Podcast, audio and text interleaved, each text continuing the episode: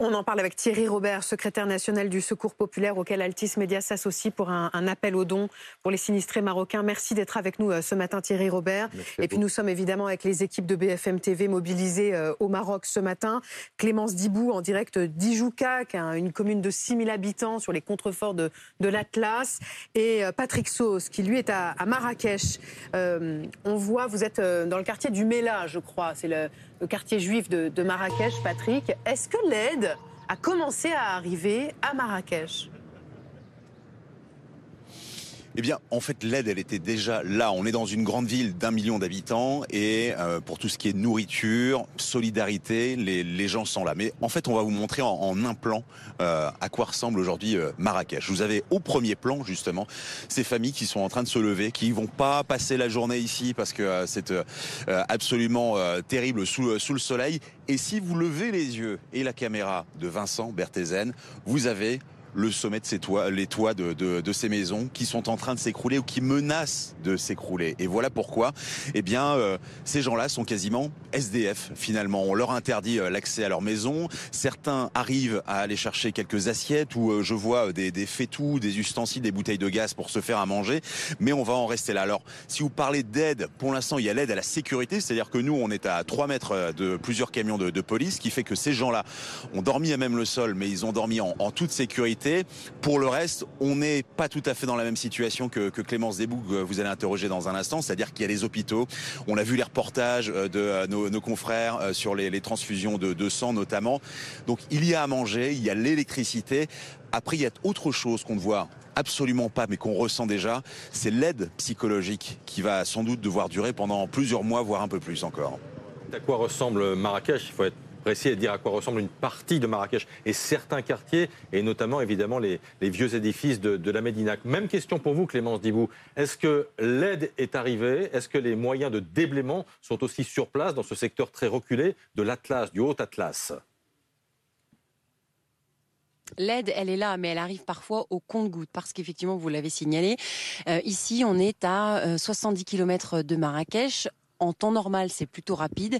Euh, nous, par exemple, hier, on a mis 5 heures pour venir. La route était à ce moment-là déblayée, mais sur une seule voie seulement. C'est une petite route euh, de montagne qui avait été complètement éboulée par endroits à cause euh, du séisme. Et on a vu énormément de pelleteuses toute la journée enlever des, rochers, sauf que bien ça recommence par endroits et de temps en temps, eh bien la route elle est bloquée. Donc forcément, comme il n'y a qu'une route pour accéder au village, ça complique l'arrivée des secours, notamment. On voit parfois passer des hélicoptères, mais on arrive pas à savoir où est-ce qu'ils vont. En tout cas, ils ne s'arrêtent pas ici. Ce qui fait qu'on vit un peu en autarcie ici. Vous le voyez, par exemple, derrière moi. Eh bien, il y a des militaires qui dorment sur place, qui mettent des tentes tous les soirs. C'est aussi aussi pour sécuriser les habitants et les habitants eh bien, il y a aussi la, la, solidarité qui, pour s'organiser. Il y a des couvertures qui sont mises à disposition. Tout le monde dort ici, dans ce champ. De toute façon, il n'y a quasiment plus aucune maison en état euh, de, de marche. Et celles qui sont encore debout, bien il y a des fissures, il y a des risques, donc tout le monde préfère dormir ici.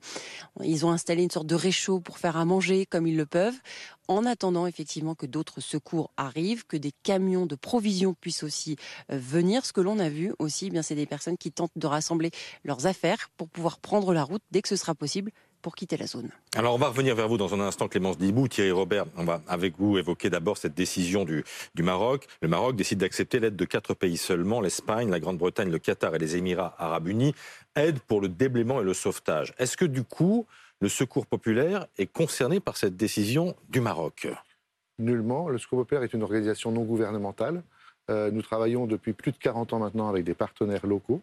Et la mission du Secours populaire français qui va se rendre sur place aujourd'hui va rejoindre les partenaires mm. et avec eux évaluer les besoins et apporter la solidarité des donateurs qui, nous, qui sont généreux depuis, euh, depuis samedi euh, et apporter cette solidarité pour, sur place, mobiliser euh, des, amis marocains, faire des achats euh, sur les besoins primaires, hein, alimentaires, euh, surtout l'accès à l'eau, parce que c'est essentiel, purification de l'eau, et euh, éventuellement mise à l'abri des populations. Donc il ne faut pas décourager les donateurs, ils peuvent donner, les dons qu'ils formulent ne seront pas bloqués. Nous avons déjà débloqué 200 000 euros depuis ce week-end, et donc la mission, encore une fois, de, d'aujourd'hui va apporter cette première solidarité, évoluer les solidarités dans la durée et apporter une aide matérielle nécessaire aux survivants. Vous avez débloqué 200 000 euros, mais combien de, dons? Est-ce qu'on peut vous poser la question? Combien de dons avez-vous reçus depuis samedi? Alors, sur notre plateforme de dons euh, euh, mail, hein, Internet, pardon, euh, euh, c'est près de 500 000. Donc, c'est un demi-million d'euros. Mais on a collecté beaucoup sur le terrain ce week-end dans les fêtes des associations. il y a des dons qui sont arrivés dans nos fédérations. Donc tout cet argent va, va bien sûr remonter euh, au niveau de notre siège et va aller donc dans le soutien. Parler de dons financiers, pas de dons ah, matériels. Hein. Tout à fait. Il est important de comprendre que euh, au Maroc, comme dans d'autres pays du monde, il est possible d'acheter sur place. Les coûts de logistique euh, le fait de correspondre aux besoins des populations sur le plan alimentaire, sur le plan culturel, c'est essentiel. Et encore une fois, nous, on va mobiliser sur place. Nos associations partenaires ont des bénévoles et vont se mobiliser comme nous, nous le faisons nous-mêmes en France quand il s'agit d'aider les populations sur, euh, dans nos permanences d'accueil. Clémence Dibou, à, à première vue, évidemment, là où vous vous trouvez, les populations sinistrées ont besoin de quoi? Alors, je crois qu'on a perdu. Bien sûr, elles ont besoin d'énormément de choses. Allez-y, Clémence. Je suis toujours là, magie de la caméra. Euh, bah, vous étiez justement en train de voir les, habitants du village qui essayent d'organiser un petit déjeuner. Alors, c'est tout simple. Comment on peut faire quand on n'a quasiment plus rien et surtout plus d'électricité? Eh on installe un réchaud pour au moins avoir du café pour l'instant. Et ensuite, eh bien, c'est la débrouille. Euh, on a vu euh, tout à l'heure, hier, pardon, une petite boutique qui était encore approvisionnée en pain, par exemple. Il y a beaucoup d'habitants qui sont allés prendre du pain pour pouvoir agrémenter euh, le dîner, même si on se contente de peu en, cette période d'après euh, séisme. Ils ont euh, besoin de médicaments aussi, ça c'est très important. On a vu un pharmacien de Casablanca qui a décidé de poser une semaine de congé, de venir ici et il nous expliquait en fait eh bien qu'il fait la tournée de toutes les personnes qu'il croise pour savoir s'il peut prendre des médicaments, du sérum physiologique, des pansements vraiment basiques et ensuite il retourne dans un village isolé, ça lui fait trois heures de route pour retourner dans ce village et là il essaye de soigner les personnes qui ont besoin d'une prise en charge euh, après euh, le séisme et qui n'ont toujours pas pu voir des secouristes. Donc la solidarité, elle est là pour l'instant en attendant l'aide plus vaste des secouristes, l'aide peut-être internationale, l'aide matérielle. On fait comme on peut ici. Et parfois, ça consiste à, eh bien, est-ce qu'une personne prenne un risque, aille chercher dans une maison qui risque de s'effondrer ce qu'elle peut, et ensuite partager avec les gens du village.